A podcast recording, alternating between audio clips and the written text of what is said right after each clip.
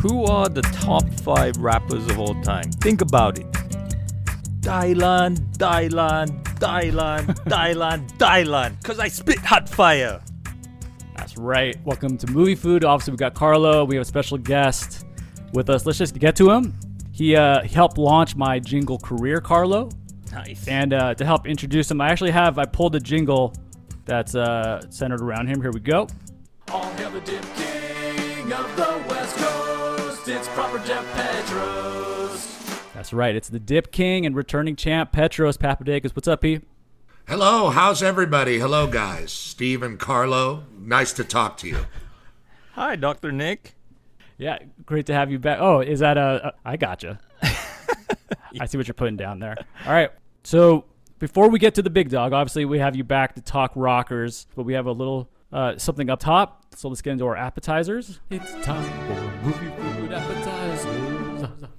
All right. So here, you know, we just like to get a, get get to know our guests a little bit more before we dive in here. Um, so Petros, I have a couple questions I've been meaning to ask you for a long time. Things I've been wondering. So you've, you know, you're a broadcast professional. You've been doing this. I think you've been doing your daily radio show for 20, 20 plus years at this point. Yeah. You have a a distinct radio style. It's wildly entertaining. It's it feels authentic also, and so I'm just curious. Is that something that you had to work on and develop, or was that something that just sort of evolved naturally? well, I think probably both. I I kind of had to do it and learn how to do it and develop it and become whatever it is on the fly. And I've kind of changed over the years. I've changed a lot over the years with how I do things and what I do and what I kind of celebrate and what I'm interested in, surely has changed a lot over the years. But I have no media training. Uh, not really. I mean, I have media training as a football player and being asked questions. So, becoming a media member and trying to be a confident person on camera and all that stuff was it was not natural to me. So whatever whatever uh, I've become is kind of uh, born of the panic that I was in when I started sort of doing the job, and uh, it's kind of gone from there. But a lot of traditional because I'm a sports talk radio host. I mean, I think a lot of people have a certain idea of what that is and what those shows are like. And certainly, I mean, I think that's true for about 95% of them. But I've always tried to do something different. And for whatever reason, it's worked. So I've been grateful to be on a long time. Uh, but I am getting older and acting like I was 25. I, I was when I was uh, 25 every day when the show got more popular is uh, it's sometimes a little bit reductive, but at the same time, I, I do enjoy the work still. That's awesome. I think you know I hopped on in 07 when you started Petros and Money, and God, you you know you had your style down already then. The other thing I just wanted to ask you about was the Textoso line. I think you know you probably get a lot of questions about this, but was it scary the first time you put your phone number out there? And for Carlo, the Textoso line is something that Petros developed, where he he gives out his phone number once a year to the listeners of his show, and then uh, and he gets daily text, da- daily content. And so I'm just wondering, like, was that scary, or you know, were you hesitant at all? And how many unread texts do you kind of average? You know, uh, I don't know. It really depends on on what's happening, right? If something happens, or if you say something wrong or something stupid, uh, then they get, or your partner does, you get a whole bunch of texts. You get like hundreds of texts. Uh, I don't mind. I enjoy the text during the show. It's part of the show. I don't like waking up to texts. At that part of it really bothers me. Oh, but yeah. the truth is, it was just kind of born of a, a. It was another natural kind of occurrence because I remember just people would come up to me that were listening to my very old radio show, which was on Vulcan Media back in the day. Mm-hmm. 1540 The Ticket was the name of the station in LA. It's not there anymore. It's a Korean station now. And I had a show called The Petros Papadakis Show. And I would uh, see people around town. And then when Petros and Money started, it would happen too. And people would say, "Hey, I listened to the show." And I'd want to do something for them. I'd want to give of myself in some way. I didn't really know what to do. So back then, I would just give them my phone number and say, "Hey, text me, you know, if you ever think of anything or that you want to know anything."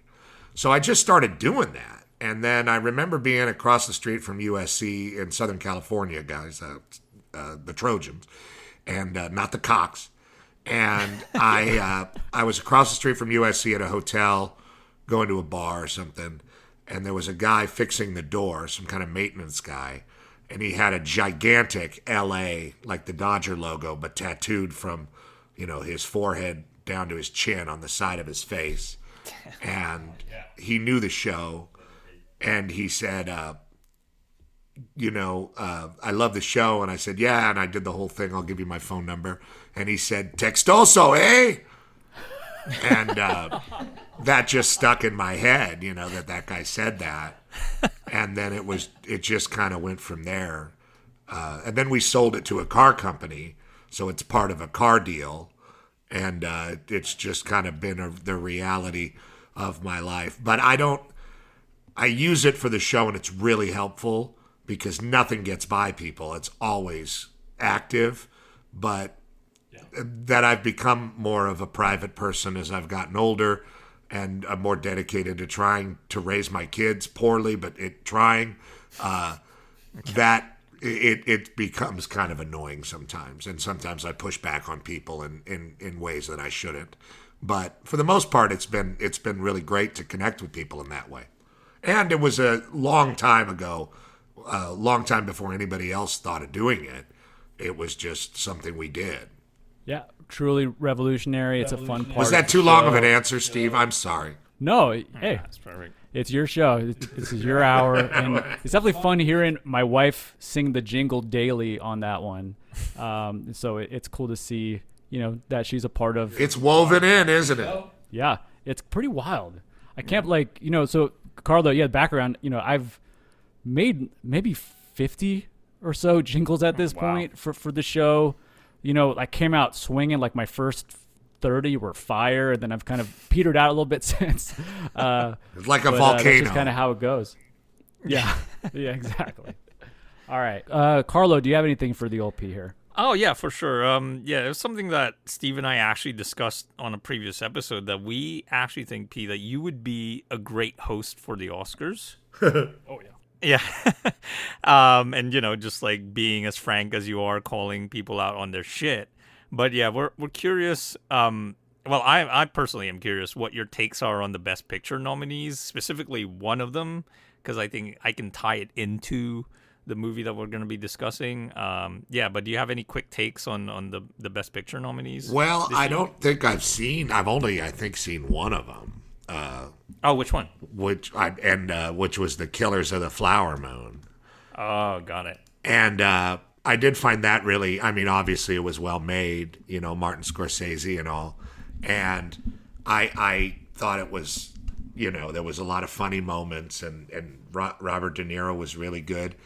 Uh, it was very interesting to me because that stuff really happened, and almost exactly like that. Uh, it was it was really accurate when you look up the. I didn't know about that the Osage Indian murders, and it was crazy to see. And then you look up like the real people, and you see the the woman who's nominated for uh, best actress. Uh, what's her name? I, I forget. Gladstone. Yeah, she the the woman she plays like if you see like the picture of the Leonardo DiCaprio guy, he's like some white, you know, redneck in Oklahoma, like some skinny white dude, and he is oh, standing next to this woman, and she does not look like Lily Gladstone. I mean, my God, her head looks like a giant overstuffed medicine ball. I've never seen any. Look up the real picture Yeah. of the of the, the the people that the story is based on, and it is a horrible uh, and tragic story in so many ways. Uh, but that's the only one I think I saw I've seen. I don't. Uh, I mean, I watch mostly old movies. I'm not not very up on anything that comes out these days because I find it terrible. Most of it terrible. But I, I enjoyed that movie. No, you're right. But it was like three and a half hours too. It was like, geez. Yeah, yes, that's that's a lot of movie. Uh, yeah, I'm surprised you haven't seen um Oppenheimer. No, yeah, I don't know why I didn't see it, but I Okay. didn't see it. I don't know. I guess probably because everybody else saw it, and that's kind of asshole that I am. Yeah, yeah. Yeah. No, I get it. Uh, I often am mistaken for being a contrarian too. So. oh, it's no mistake. Probably, I'm. You know, yeah, right. Um, the the movie I was curious what your take is, and it's gonna be on Hulu, I think, next month. So maybe you, if you're you're inclined to watch it, is um, Poor Things, the movie with Emma Stone. yes, I heard that's really good, and I I do want to watch that. Yeah. Yorgos Lanthimos. Yeah. Yeah, exactly. That's why I was curious tying it into the movie that we're going to discuss because, you know, uh, I don't know if you feel any kind of solidarity or support with uh, other Greek artists, you know, like Yorgos Lanthimos. I mean, are you familiar with his films? Have you seen any of his other films? What is it? What else did he do? He did The Lobster, uh, uh, Killing of a Sacred Deer. The Favorite was the previous movie before this one. Nope. Nope, Okay. nope, nope. I mean, I'm sorry, Carlo. I mean, No, it's all good. I, I mean, I'm looking at my the movies that I've recently watched. Right. Black Samson, okay. Blaxploitation, The Organization with Sidney Poitier, uh, Ru- Rudy Ray Moore is in The Human Tornado, Jim Oh, shit, Brown in Black Gun, uh, Coffy starring Pam Grier, January Nice. Man, which I have not watched yet. Oh, Kevin Kline and uh, oh my god, I fucking love. Um, There you go. Uh, Mar- Mary Elizabeth Mastrantonio, man, she's so There she is, yes. And then uh, they call me Mr. Tibbs, which is the uh, the second uh, of the uh, in the heat of the night. The organization being the third. Hell up in Harlem. Oh hell yeah. Yeah, I got that. Uh, lady, uh, the lady from Shanghai. Okay, Orson Welles. Yeah, Blue City. Oh, what's that one? Oh, come on, Judd Nelson and Ally Sheedy. Oh shit, is this from the What eighties? the fuck is it from the eighties? Yeah. but it's a book by Ross Macdonald, who I really like. Ross Macdonald uh, uh, was a great writer. He wrote Lew Archer, the Lew Archer series, right. and uh, and I lo- I read all of those books, and I would recommend them to anybody. But this is just like a huge bastardized version of uh, of that book. Uh, but I guess my point is that I haven't. I do like Greek artists. You know, uh, I guess I'm not Greek movie makers. I haven't. You know, other than the guy that made Tombstone, and uh, Oh, yeah. and then the movie we're going to talk about. Uh, you know, I haven't really gotten uh, very deeply into Greek movie makers, but any Greek, you know, we claim, you know, but I but I do like Greek music, and I collect, you know, bouzouki music and stuff like that. Yeah. What about Greek stand-up comedian Stavros Halkias? Uh, he's probably funny. I mean, I don't. There's a guy, I forget the guy's name, like Mr. Dimitri or something that I follow. Dimitri on In- Martin. Uh, I follow on Instagram some guy, and he's like, you know, a fat Greek that just sits there and goes, you know, like like so many of my relatives and uh, myself. So uh, that part of it, I but but as far as like the real high art Greeks that that are crossing over and getting nominated for Oscars and stuff, no, I'm not. I'm not up on Yorgos, which is George in uh, English. Right. Sweet. Okay. All right. Well, let's get into the main course here. It's time for the main course. All right. So, kind of the opposite of the, the main course jingle rockers, baby. We're talking 1978s from your guy Theodoros Bafaloukos, I believe, is how it goes. Bafaloukos, yeah, dude.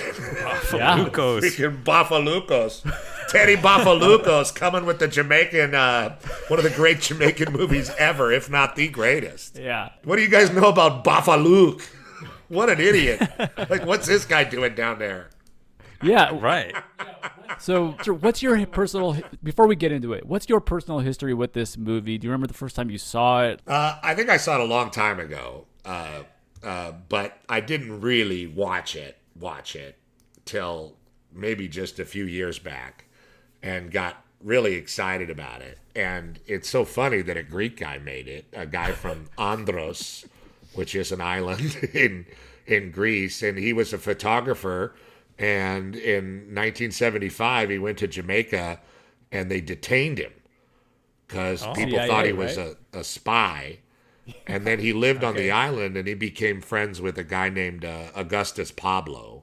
Yeah. And Augustus Pablo, who died of cancer tragically as a young man, was uh, just a great Jamaican instrumental music innovator. He played. You guys are musicians, or Steve is, right? I don't know if Carlo is, but I'm not, but I'm, I love music. Yeah. I just assume all your friends, you know, play an instrument. Oh yeah. because you're you're you're such a prolific uh, uh, library of music. but uh, he uh, Augustus Pablo played a melodica, I think it's called, yes. which is uh, like really like an instrument that they teach children uh, to play uh, music on. It's like a starter instrument in music schools, and it's really prevalent in Jamaica because the, there's a really famous music school where a lot of the most famous musicians in the history of that kind of music were schooled, the Alpha Boys School for Music, and they used that instrument anyway. And Augustus Pablo is just prolific at it and kind of instrumental dub style music. And he's in this movie, and his music's in the movie at least. And kind of through that, uh, he became sort of a celebrated person in the Jamaican community and came to make this movie, which is just crazy because I didn't really make anything else. You know, what I mean? Yeah. Yeah. you know, and uh, if you're a reggae fan, you know, it's just such a. I mean, if you try to imagine this movie in the reverse, right? Like if it was like, like J-pop, you know, or something. It's like it would not be cool at all. No. You know, it's like, oh, that's the person from you know, Pink Black or whatever. You know, you you you know what I mean. You wouldn't. It wouldn't be exciting. You wouldn't care. You know, it wouldn't. It wouldn't matter if it was a bunch of boy band guys from from you know like a Britney Spears movie with the NSYNC and the Backstreet Boys in it and O Town. Like, it would be an insult. It wouldn't be worth the film it was it was made to it it was used to create. But this, on the other hand, is just a lot of cameos, and it's thrilling. I mean, it just like moment to moment, it's thrilling because of who's in this movie. If you love uh, reggae music and you're interested in Jamaican culture, it's it's really cool. Yeah, this movie definitely has a cool factor that I can't. It's hard to describe. I just remember my history with it is my sister, who she had a, probably an eight-year run from not for about '95 to 03 of kind of being one of the coolest people in the San Fernando Valley. She just kind of knew where all the all the local bands were playing, knew what, where all the raves were, and she had this on DVD. And I remember just it, she she would just have it in. I would walk by, you know, I was still kind of in like a rock and roll phase, and uh, so I would catch it, but kind of walk on by, and she just she just loved it. She just loved this movie, and and obviously you know reggae music, especially in SoCal, took on a life of its own. You know, uh, with the dub and with the white guy reggae bands, and um, there was a, but there was still an appreciation for roots reggae. I remember like a local band that we used to play with, the Expanders Uh-huh. Great you know, band. yeah, they they they have a Jamaican drummer and John Butcher and Devin in that band. Um, they love this stuff, and it was it would be such a trip to be on a bill with them. Like in one of my early bands, we would play be playing this really loud kind of party rock, and then they'd play after, and it, it just hit these three part harmonies, and just to see someone really good on drums do the reggae drums, and to actually see it with your eyes, it's really magical and then um and then yeah to see this movie and you know our protagonist is a drummer and when he gets behind the drums it's it's really amazing to see what it looks like to create the music that that, that was like the first thing i've always been struck with um you know because obviously there's a number of musical performances here but um yeah carlo uh, i understand this was a fresh wash for you right Yeah, I'd never seen it before. I'd never even heard of it until uh, P mentioned it on our previous episode with him. Um, so yeah, it was all new to me. Um, I would say that uh, yeah, that it definitely one of the things that I admired about it just from the outset is that it's a movie that it you have to approach it on its own terms. Like it's like it, it, it's very insulated in that world. And initially too, when I watched it, I without subtitles, I was like, okay, my ears gonna adjust. I'm gonna eventually understand it, but I couldn't. I had to turn on the subtitles after a while because I, I just didn't get some of the, I Oh, guess yeah. the slang and um, yeah, I and I. yeah, I and I, baby. Uh, yeah, seeing. Um, but yeah, all of those things I, I, I had to adjust to. Um, and yeah, like I that like Petros was mentioning about just how like star studded the cast is, like everybody who shows up, and it's like if you're a reggae fan, it's like oh that's you know uh, Jacob Miller or that's um, yeah Robbie Augustus Pablo. yeah. Yeah, Robbie Shakespeare. Oh my God, yeah. Um, yeah, Sly and Robbie, man, incredible instrumental Yeah, instrumental and duo. speaking of Um, counter programming, you know, so we're recording this slightly to you know to kind of counter program the Bob Marley doc that or the Oh. movie that, that's out Yeah. now. Uh, it's not a doc; it's a fictional movie about him. But yeah, I I, I want to hear what Petros uh, thinks of it. I mean, uh, just not even having seen it, you have a, probably have an opinion on it, right? Well, I mean, not really, because I didn't see it. My son saw it, uh, and and he said, you know, I mean, my kid saw it, and it was cool that my kid sat through it with his friend and was exposed to the music and at least you know some semblance of the story. But I mean, it's hard to make a movie about somebody. Bob Marley was really complex. I mean, I, I tell people this all the time, and it's probably annoying and sounds like I'm a know-it-all. But if if you really want to read about like Jamaican life and history and the moments that are surrounding the the shooting of Bob Marley and what was going on as far as political violence and all that at the time and who was involved. There's a great book called A Brief History of Seven Killings. It's a Jamaican Oh, yeah. author. It's it is not brief, and a lot more than seven people die. Is the is, is, is really uh, the best thing to say about it. But that's the most riveting riveting thing that I've ever read, and the most eye opening thing. And and being interested in Jamaican culture my entire life almost, and, uh, it, it was the best, most explanatory piece of art that I've ever consumed regarding the island of Jamaica, and and very much uh, makes sense. A lot. It puts a lot of the puzzle pieces together if you grew up listening to this kind of music, and then you really kind of start to understand exactly what people are talking about, who and why and how uh, all these things happened in the 70s and 80s. So, and even the 90s. Uh, so it's uh, that's the most interesting thing I've ever read about Jamaica or uh, been exposed to about Jamaica. So if the Bob Marley story interests people, eh, that's probably the most global and most explanatory and revealing thing I've ever consumed about it. And it's technically a work of fiction, but it's really more like historic fiction with a lot of uh, kind of, I mean, just a, a lot of reality in there, and just some of the names are changed. Oh, okay. Yeah, that's what I was gonna ask. And then it's also like, um, yeah, it, it often pops up as one of those books that's like massive books that you need to read. You know, it's like super thick books because it's a rare thing now. Nobody publishes like close to a thousand page novel anymore. Like that's like a lost art in itself.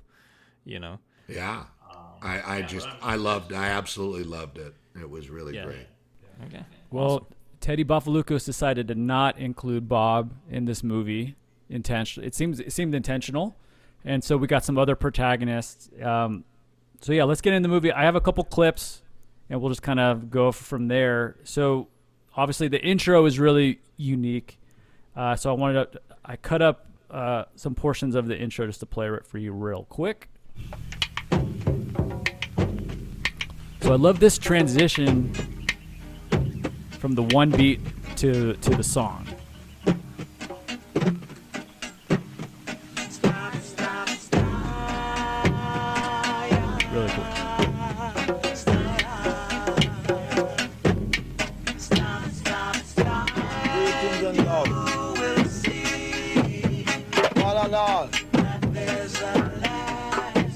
Present I bring coverage of our heights. Love that for everyone everywhere.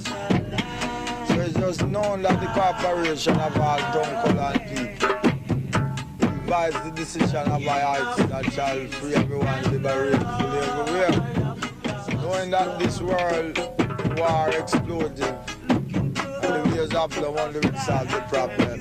The heights of my is in full. So it's was siren. Night. So yeah, definitely needed the subs on there. Uh, the things I got were just that um, God, it's so cool to start a movie with kind of a blessing, sort of you know just welcoming you, welcoming you, the audience member in. You know, most movies now start with like some kind of maiming or something scary or tense, and this one's just kind of like, hey, welcome this is going to be a pretty cool. Love is love. Yeah, I mean, they started out the movie as a documentary, so uh, it would make sense that you know you would see a Rasta prayer circle, and and then like the people mixed in there. I think I think that's the Abyssinians. I'm not I'm not exactly sure exactly who the, uh, which group that was, but uh, it's it's just a really cool moment. And then Horsemouth is in there too. And and then you have that Rasta with the crazy big dreadlock come out with his staff and uh, and and start preaching. Yeah. Yeah. Which is, you know, and it really has nothing to do with the movie at all. No, yeah, right. But but it just it's it's one of the it's the coolest intro to a movie I've ever seen. I mean, in my for me, I mean, it's just you know, I mean, that's it was just awesome. Uh, and I it for people that love reggae, I mean, it really sucks you in right away and makes you wonder what what's going to happen because it's just such an odd way to begin. Yeah, uh, there's no doubt it's fun, um, and so yeah, I guess you know the language. So there's three of us here. Would we say I and I and I? Like, what's the prop? Like, how would Horsemouth have, say that if there's a group? I don't know. I mean, Yeah. there's so many different ways. I mean, I and I is more. I mean, it's that, that's why they. I mean, they would say youth and youth. Oh, yeah. you know, uh, that's kind of the thing. It's like there's no real exact way to speak patois because it is slang, and there's so many different ways.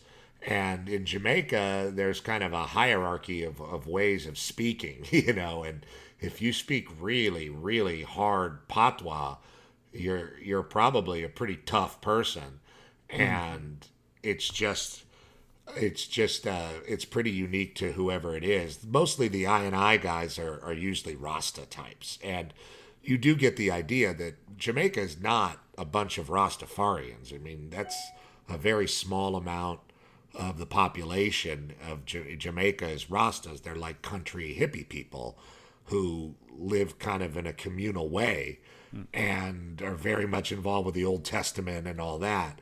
And uh, most most Jamaicans are, are Christians or or but they're not they're not Rastas. You know, it's, a, it's just Bob Marley was a Rasta and Rasta is a big part of uh, modern reggae music. So people kind of think that everybody out there is a Rasta, uh, but horse Horsemouth is, I think, uh, and uh, so that's why you get that kind of speech. You know. Yeah. Uh, and then yeah, you know, the, obviously the movie starts, and you know, we're basically just hanging out with Horsemouth. It's a total. It's, it's a hangout movie. We're with him exploring his home. You know, we see his wife, his actual, I think, family, Yeah. and um, you know, he's collecting money. He wants to buy a bike, and that's kind of the main first kind of plot device. But really, it's just about you know, we're gonna get a window into this world through him and his friends, and we're gonna see where the music gets made, where the music gets sold. But then, yeah, you, you do also get eventually to to a hotel or what looks like a resort where you see a little more of the tourist side of things. Um, and and then, and then yeah, ultimately where the movie ends is is in you know a whole other world there. But uh, all right, let's get to the so the first real music performance that I was really impressed with when I was a kid is the one in the studio. I uh, the artist I think is Kiddus I something like that. Uh, just playing graduation. There we go. Oh, yeah. So seek ye good and not evil. Oh, I beg you, my brethren. And cheer up, cheer up, cheer up. Cheer up, cheer up. Yeah. So Carlo, Does this music do anything for you? Do, like, do you Oh, like the absolutely. Bruce Ray? I. I was totally vibing with it. I'm. I, I would say I dabble in reggae. I'm not really like as uh, Sure. as deep rooted in it as other people. You know, I have a bunch of Bob Marley records, but I mean, this whole sequence was like my favorite part of the movie because it's like you see him and then he's in that recording studio and then um, he kind of asks the proprietor like, "Hey, you know, like the records that you're pressing, I want to like hustle and." And sell them and then he starts touring the different record stores and i'm like oh that's after my own heart. And even just seeing the records being pressed you know when they Yeah. spread the wax and then you know they have the stamper on it it's just like that to me like i, I eat that shit up. And then you know it's just the various record stores that he goes to like some of them are hole in the wall type stores um uh the, the you know i guess this is the the part where we see bob marley kind of i guess his his spirit looming over the movie is he goes into one that i've been to a store that's kind of like that too where it's just really tiny it's just a counter there's a wall and then maybe a few records like just in like the stacks next to the wall and uh, he goes there and there's a bunch of Bob Marley records. You know, I saw like Catch a Fire, uh, Rastaman Safari. Is that the one? the that Vibration. Yeah, Vibration. Rastaman Vibration. Yeah, and then um, there's actually a record that I'm. Uh, it's one of my grails that I'm after. That I saw on the wall too, which was a None Shall Escape by Johnny Clarke. That's also on the wall there. So I was like, shit, uh, I want that record so badly. And you know, it's like uh, the amazing thing is that they created this industry. They're in such a small country, and they press their own records. And actually, um, I think uh, there's been an announcement that they're they're gonna be repressing a lot of the Bob Marley records, and they they were actually pressed at Tuff Gong in in um in Jamaica, and like they're releasing the original um Jamaican like uh recordings because you know how when they were released in you know the Western world, the producers kind of made it more like easy to listen to. Uh, that's the best phrase I can think of. But like, yeah, they're they're releasing Catch Catch a Fire, the original uh, Jamaican version. So I'm looking forward to that. Um, but yeah, I loved it. Fucking all the music in it is just fucking flawless. Like it's just all of it. Uh, I was digging, and I mean, I shared that photo with you, Steve, and I, I don't know if you sent it to P. Oh, yeah. that, Yep, You know, my. Augustus Pablo record of um original rockers. So, you know, with the connection to the title, and I yeah, I, I definitely was playing that after I, I saw the movie. So yeah, Well, that's definitely my favorite scene. You know, I, I, I love it when he's going to the record stores and they're playing a song by the Maytones, which is, you know, these are not well known bands. You know, these are not uh, songs that, that, that people remember, you know, uh, that, that are mainstream 30 years later. But that's a great song. And he's going from place to place and having a conversation, and the you know the lady's like, "What happened, RC?" You know, and they just well, actually, Pete, I, got- I got that clip right here for you. Here we go. let's go. Ah, the salesman round town like come and transport. Sure. What I'm judging now, what man this? Rest of the do have nothing to play this span, you know. It's busy them I do. I'm gonna sell some food just like I sell some records. Yeah, sounds so good. When you hold the ball box, man, how you just give me 50 You're crazy. Whole box. What? Yeah, man. Hold on, now come at me deal with the dread first. let me deal with the dread. Okay, you dollar for the basket of?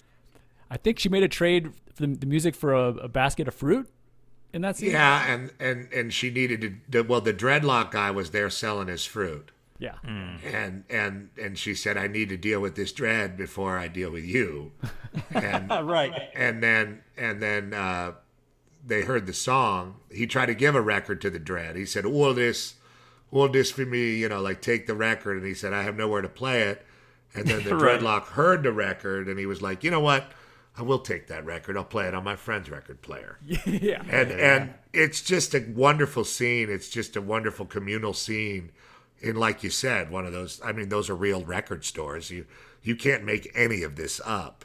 And you know, watching the guy ride his motorcycle around Half Way Tree and go all those places around Kingston where you know white people are really scared to go.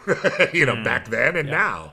Uh, or, or you have to be like Bafaloukos, you know, really tied in through Augustus Pablo to, to be to be involved. And uh, I mean, it's really just like a look into a secret, very cool, but also you know complex and downtrodden society. And it's been mm-hmm. like that for a long time. And why it fascinates people so much, I think, goes down to what Steve said. I just watching that guy play the drums. There's something different about a Jamaican drum and bass, and the mm-hmm. music. There's just something different about it that has made it globally relevant. And it's so interesting that the music is prevalent in almost everybody's lives, but they really have a hard time capitalizing on it. They they don't know how to monetize it, and mm. it just still it just but it still it, but but then in turn it still creates you know great artists and great music because everybody there seems to be somehow musically involved, and just their way of speaking is so melodic and you just hear it throughout the movie. But to me, that is also just the most charming scene is the riding around in the motorcycle and going to the different record stores. And a lot of it has to do with how great that song is, Money Worries by the Maytones. Oh mm. yeah, yeah. And while we're at it too, I want to mention that that one record store, which was one of the bigger ones that he goes to, where people are dancing, and then there's also people fighting on the floor of the record store, like, and there's all this chaos going around, and he's just still going about oh, his Oh, he's business. chilling. Yeah. Yeah, it's just like it's, it's a normal thing. And I mean, like you you can't experience that anywhere else. Like you don't go to Amoeba and see that shit. You know, No. it's like Well, maybe now. I mean, And again, like that's just what makes this movie cool is you know because you're riding with someone who's beloved in this world. You you know like it's just a peek in. It feels fun. It feels safe. You're not worried about anybody. It's low stress. Um, yeah, so it's it's just a really neat watch. Even you know once you get to the resort, and you know he's kind of being I guess muscled a little bit by by the boss there. But even at that point, you know he you know he he talks to the camera, and that's my next clip, and just kind of lets everyone know why he didn't want to get in a fight, which is kind of a trip. You see, if you never truly little daughter there, I'm gonna mash up the ball head, brother there. Jano, but what? I and I do don't deal with violence. I and I is peaceful Rasta man. I don't steal, cheat. You see it? I serve. Selassie I continually. No matter what the weak heart say. And I know that I and I is like a tree that planted by the river of water. And not even the dog that piss against the wall of Babylon shall escape this judgment. For I and I know what? I and I know that all of you shall witness the day that Babylon shall fall. it's brilliant.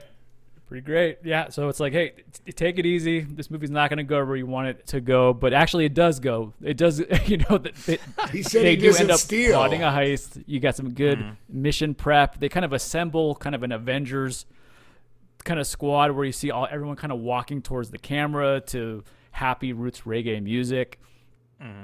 Oh, shout out to uh, DJ Dirty Harry, by the way. Oh my god, he's he's incredible in this. That's that's one of the best little um, sequences. There is uh, when they go to the dance club, they kind of stop it and they put on the uh, the roots reggae and take over. Yeah, Right, and that's really where you get to see the the contrast between the Rastas and the rest of the Jamaicans. Like they're more into like soul, they're more like squarish looking. You know, they got the disco kind of hairstyles, and then it's like, yeah, no, let's put on some rocker shit, man. Like let's Yeah. let's take over the DJ booth. And, yeah, and um, actually, I wanted to ask P too. Like, what is that type of dancing that they're doing with their arms? Like, it's a very kind of unique style of dancing that they're doing. Do you know what it's called? Uh, well, there's probably whatever the popular dance was in Jamaica. that we, you know, that stuff changes rapidly in in Jamaica. You know, the top ten songs. Like it's funny. You look at most countries, and like you can see like the top twenty five songs. You know, Apple or somebody has it all listed these days.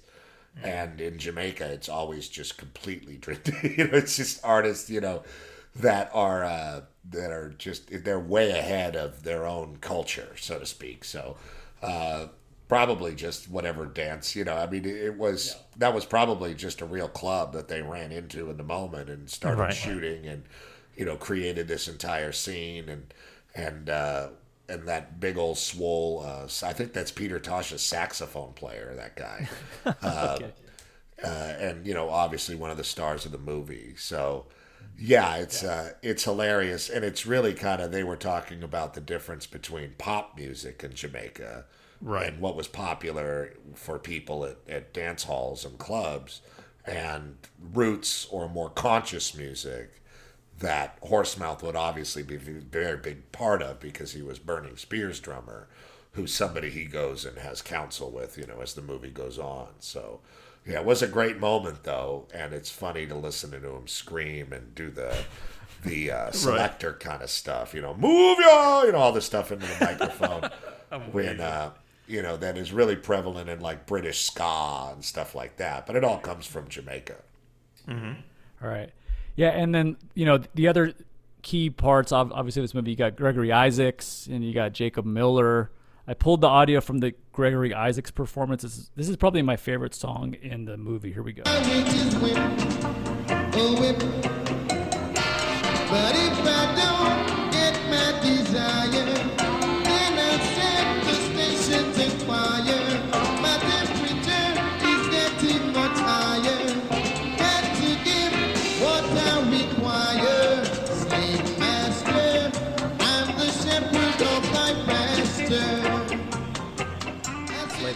Master. Obviously, God, what what makes the music amazing is you know you know all these songs are you know they're major, they're two, three, maybe four chords, major scale, happy, but it's the depth, obviously, of the lyrics. It's the fact that it resonates, and these guys are amazing singers. It really puts the emotion into songs that you know if you put that same song in Blink 182's hand, and you know, and they're singing about s- suburban SoCal. It just doesn't resonate. Just doesn't have the emotional depth that these guys are singing. Uh, I think we later see what Gregory Isaacs uh, picking a lock. Is that right, Pete? Yeah, he's the safe uh, the safe cracker when they pull the the caper later the Robin Hood like caper. That's what the movie's kind of. It's kind of what at first it becomes a you took my bike and I want to get my bike back, and then it becomes a Robin Hood type of caper. But yeah, he becomes the safe cracker, and you know. Uh, I, I I don't know if I've ever seen Horsemouth perform. I know, I mean, I've seen Gregory Isaacs five or six times. Jacob Miller died in the early 80s, so I never got to see him perform. Uh, I've never seen Big Youth live, uh, who's also in this movie. Uh, but I've seen Gregory a bunch of times, and there was a few times there that it was just so special, just nights that you'll never forget, and the way the music is played, and his voice when he had it, and he was uh, really giving it to the audience. That kind of stuff is hard to forget. So seeing him in this movie performing and then acting is a is a real thrill. You know, he's in it throughout. He's in the beginning, the middle, and the end. Absolutely. Yeah, so let's just get to the end. Let's get to the heist. Sort of the happiest, less stressful heist you'll see. uh, you know, obviously everything is set to the Roots reggae vibe. I love the whole squad, the robbery. They're, the real only logistic issue is can they get the trucks to start up? And they, they get them. They get them working. They they clean out that warehouse pretty easily, and then they just drop drop everything off at people's homes, like on their you know front areas, on the you know On the the alleyways, what ha- what have you. And everyone who comes out is so stoked to get a rocking chair or a TV or what you know whatever it is. It's- Clients, it- yeah. I guess yeah. Anything on the ending or you know how it wraps up, Petros? Well, I mean, I think they didn't know what to do. you know, I mean, it starts with a prayer circle, and then you think, you know, Horsemouth is going to make all this money to provide for his wife and kids, and he ends up just get hitting on some chick at the hotel. and, you know, I mean, there's a bunch of, pr- I mean, you know, and he goes and sees Burning Spear, and you think Burning Spear is going to tell him something profound, and all he does is sing a song that, you know, Horsemouth has undoubtedly heard 50 times, you know, uh, that week because he's his drummer. Uh, so it's kind of funny. Uh, so uh, I think they had to find a way to sh- to show the, the musicians as heroes, and heroes to who? The people. You know, the people. And then that's a great way to end it too, because this movie is so much about uh, the the people. The people are everywhere in this movie. The people in these neighborhoods. The people uh, of Kingston, and uh, they're basically the heartbeat of the movie. So to sit there and, and give everybody a toaster at the end of the movie, like it's an Oprah, Yeah. uh, is I guess it's pretty funny. It's appropriate, you know. It's it's a great way to end it because, like you said, it's happy and it and it feels good and it's a good way to wrap it up.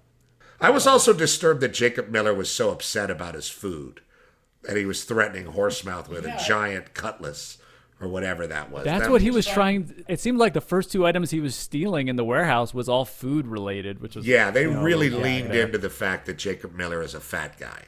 Yeah. yeah. Always with the fat jokes. So yeah, we're out. You know, I think that's basically it for for rockers. I guess. uh, Don't you guys have a special game that you play? Uh, yes, we do. Um, but before we do, I just have one like straggler kind of trivia note that I noticed it too in the cast. When I was looking at the cast and the end credits, I was like, "Oh shit, that name looks familiar to me." And I saw Robert Colesberry, and I was like, "Is that the same Robert Colesberry?" And it turns out it is. So, it, Gregory Isaacs is the guy who's opening the the car right when they're the tourists are locked out. Yes. The- yeah. So the tourist, the the male tourist, is actually Robert Colesberry, and if you guys aren't familiar with that name, he's like a fucking legendary uh, producer. He produced, uh, you know, Martin Scorsese's After Hours. Uh, I mean, he, but yeah, his like the mark that he made was he he was the producer of The Wire, and he's largely like Oh, wow. a big part of um uh kind of creating that aesthetic that the wire had where it was like uh you know all the sound was just coming from from sources like it, there was never a score in the wire uh, until like the very end like the final episode where they have that sequence but he he decided how the wire was going to look and sound like he was a big part of that and you know he, he- tragically he passed away in the middle of um the second season so they uh they actually make that part of the mo- of the show because uh he plays a cop on the wire he he's Ray Cole uh, but yeah, Robert Colesberry, man, early role for him. I don't know what his connection is to Yeah. uh, Teddy Bafaloukos. That's kind of Yeah. like a prick, like a tourist. Prick. yeah, That's sweet. exactly. it's like Love it. Yeah, like I, I thought you were going to say that Jack Ruby's in this movie, but the, Oh. Jack Ruby's uh, it was actually a Jamaican uh, record producer. He's the guy that gives Oh, uh, got Horsemouth all the records, but that's not the Jack Ruby from uh, who JFK. assassinated. Uh, Oh, okay. Thank God. um, All right. Also, yeah. Yeah. All right. Well, let's get to our wine pairings. Um, so you know, movies that would pair well with rockers. Petros, do you have a, a wine pairing for for rockers? I mean, I would drink sangria, I guess. I don't, you know, I drank so much red wine as a waiter at my father's restaurant that it gives me Oh, yeah. terrible indigestion now. Uh, And it always gives me a headache. So I, I, I just, I, but I do like sangria, you know, because there's so many like places around here. I live by the beach in California, and there's all kinds of like wives drinking wine during the day. So they always have sangria available. I don't like a white sangria, but I like a red sangria with the mm. fruit bobbing around in it. That's that's what I would pair it with. A celebratory fruity sangria. Yeah. How's that? nice. So not a movie, but but but with an actual An actual- drink. Oh, pairing. oh, I- I you love want me to pair a movie with rockers? Yeah. Like what kind of movie? Like another reggae movie? Whatever you want. So here, I'll throw it to Carlo. Okay, I'll think about think it. of one. Yeah. I can do this. Uh, okay, my one is Babylon, which came out a couple years after this movie. Have you seen this, P? No. Oh, okay, it's a British movie, also about Jamaicans in um in the UK, uh, which is another fascinating like subculture in itself. And yeah, a lot of the dialogue is also in patois, but it's interesting how they do code switching. So when they're talking to like more general UK like uh, public people, they switch to more of like just a formal way of speaking. But then you know when they're amongst each other, they speak in patois, which is fascinating to watch. And then you know you also get I guess another perspective, uh, maybe like yeah, this is close to Bafaloukos' uh, um, own. Uh, there's a character named uh, Ronnie and his experience of like being a white dude, like being immersed in Jamaican culture in the UK. And it also also another funny tie-in is that it starts with a warehouse heist. Like they're stealing a bunch of shit from, from a warehouse with a truck. Jeez. And then also, you know, um, just another kind of odd thing that I notice is that, you know, uh, I guess because Jamaica was a British colony, all the the cars are uh, the driving uh, is is right hand drive. So um, uh, yeah, that's the tie-in with the UK too. With you know they they still have right hand drive vehicles there. Um, Alright. But yeah, Babylon, and it's, it's beautifully shot by uh, Chris uh, Menges, I think is how you pronounce his last name. But yeah, it's it's an incredible film. All right. I'm gonna go Oppo Boppo. I'm gonna go Ferris Bueller's Day Off. Wow. It's you know, so you got a white guy kind of taking you through a tour of Chicago, sort of a different thing. You know, during the daytime, he's also talking to camera, kind of like you got in this movie. You got people talking to camera, and you know, you have a little bit of, of music. You know, you got some twist and shout and whatnot, but uh, obviously, it doesn't have the depth of Rockers. But yeah, let's go Ferris Bueller. Nice. All right, P. I got Uh, it. Yeah. Yeah, uh, the Bionic Rastaman movie, 1982's action adventure Countryman, featuring Edwin Lawton as the Countryman.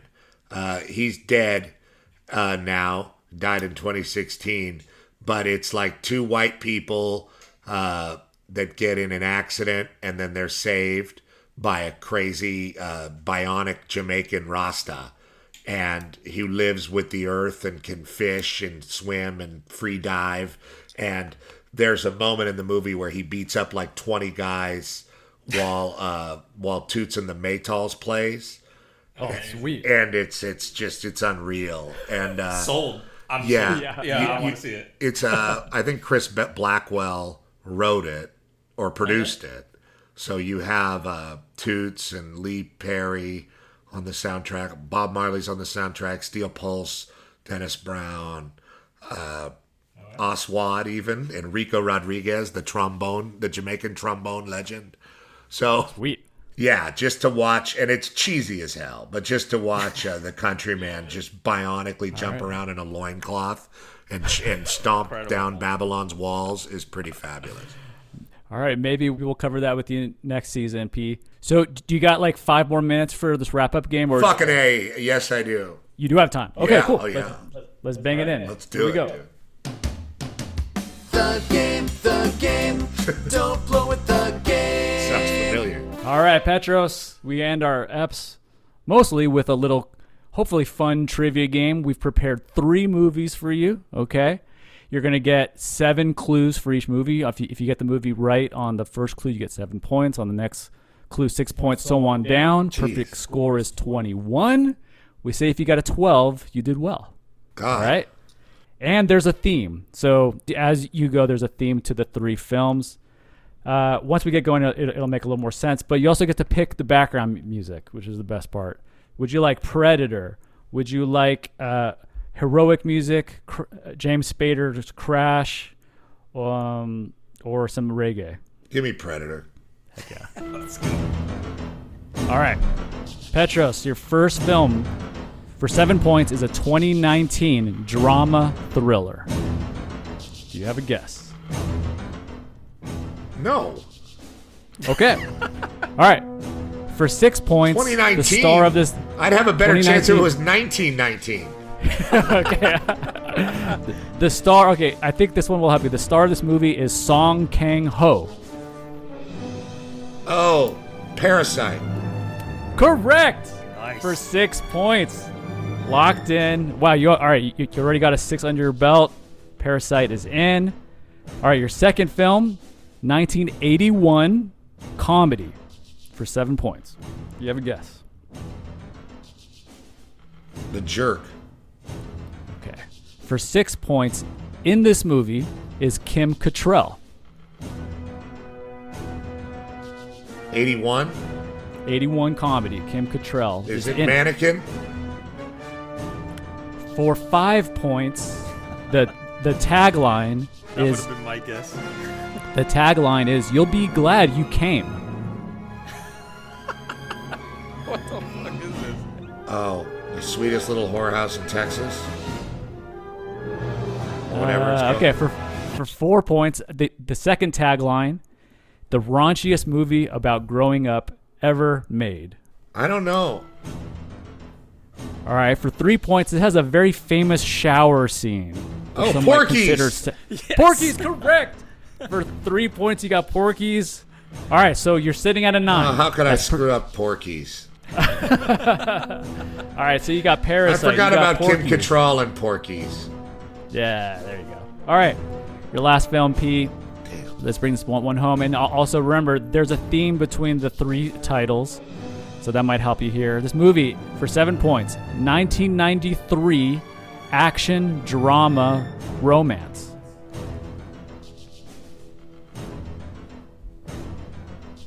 Okay.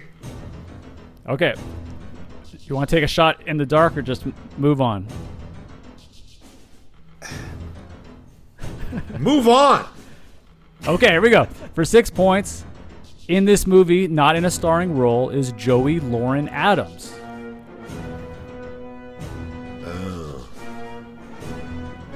Oh, I know this. 93 action drama romance. Romantico. Hmm. Yeah. It's not one of those Kevin Smith movies. What else did she do? Oh, she's in Big Daddy, but that ain't it. Yeah, that was later. All right. Let's move on here for five points. The tagline Pressure surrounds them, competition divides them, talent unites them. A story of what it takes to survive. What? I got nothing there. Pressure surrounds, competition divides, talent unites.